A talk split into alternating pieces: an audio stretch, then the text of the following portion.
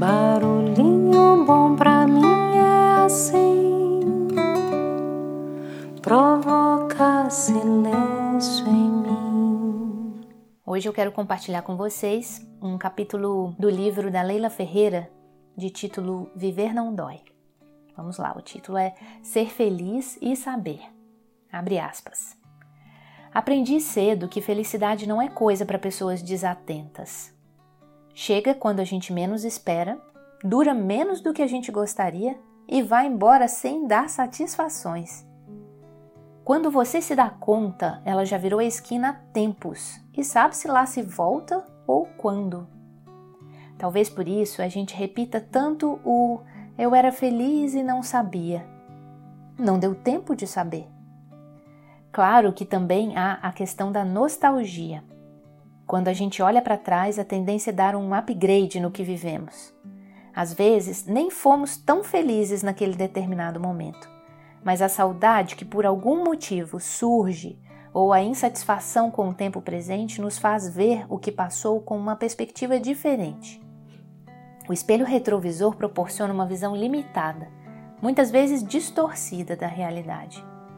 Mas o que mais ocorre mesmo, eu acredito, é que quando a felicidade, com letras minúsculas, sem itálicos, sem negrito e sem pontos de exclamação, aparece no nosso caminho, estamos tão distraídos contabilizando problemas atuais ou fazendo planos para um futuro pouco provável, que não percebemos que o que tanto buscamos está bem perto, a poucos centímetros, ou melhor, dentro. E muitas vezes, no momento em que a gente exclama que era feliz e não sabia, a gente também está sendo feliz e não sabe. Vai perceber só depois. Hoje tentei me lembrar de momentos em que eu sabia que estava sendo feliz. Alguns que me vieram à cabeça, quando li O Crime do Padre Amaro na adolescência e descobri que havia uma coisa chamada literatura que conseguia ser mais interessante do que a vida. Quando ia ao cinema com a minha mãe, também na adolescência, nas tardes de domingo. Quando ganhei um piano depois de ter passado cinco anos estudando em pianos emprestados. Quando vendi meu piano e com o dinheiro pude embarcar para os Estados Unidos atrás de uma paixão que foi eterna enquanto durou. Quando acabei de gravar meu primeiro programa de entrevistas na Rede Minas de televisão e senti o que era a tal da realização profissional. Quando meu companheiro me chamou para sair pela segunda vez, na primeira eu não tinha sentido muita convicção. Ou quando consegui, depois de três tentativas, ouvir o Woody Allen tocando com a sua banda no Hotel Carlyle, em Nova York. Hoje sei que estou sendo feliz quando vejo minha cachorrinha espreguiçar ou sonhar. E aqui a Charlotte ao fundo, contribuindo para esse áudio. É, abriu parênteses aqui.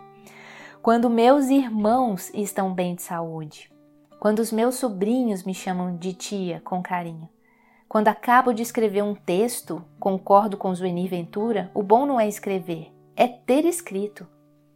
Quando estou com minhas amigas sem ter que olhar no relógio, quando o celular não toca, quando há silêncio no prédio onde moro ou nos hotéis onde fico, quando estou mergulhada na leitura de um livro, de preferência policial, quando vejo um episódio inédito de Law and Order ou Criminal Minds, quando o cheiro de café recém-coado toma conta da casa, quando tomo sorvete, quando como pé de moleque ou cocada, quando bebo um bom vinho. Mas sei que ao longo da vida houve uma infinidade de vezes em que a felicidade passou por mim sem que eu desse a mínima. E sei que continuo distraída, deixando recorrentemente de desfrutar o que vem disfarçado de alegria modesta, quando na verdade é uma oportunidade de me sentir feliz. O tecido da felicidade é feito de fios quase invisíveis.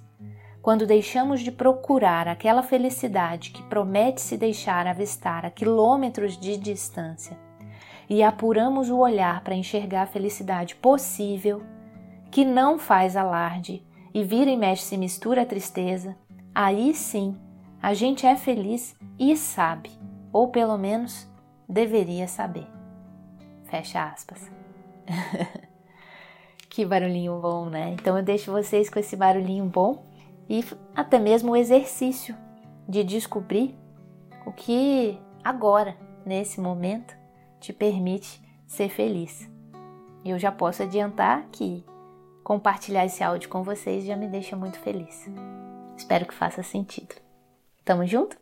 Barulhinho bom pra mim é assim. Vem em ondas, vem sem fim. Aquieta quem passa e beija quem para. Ensina o que importa. Caminho sem porta.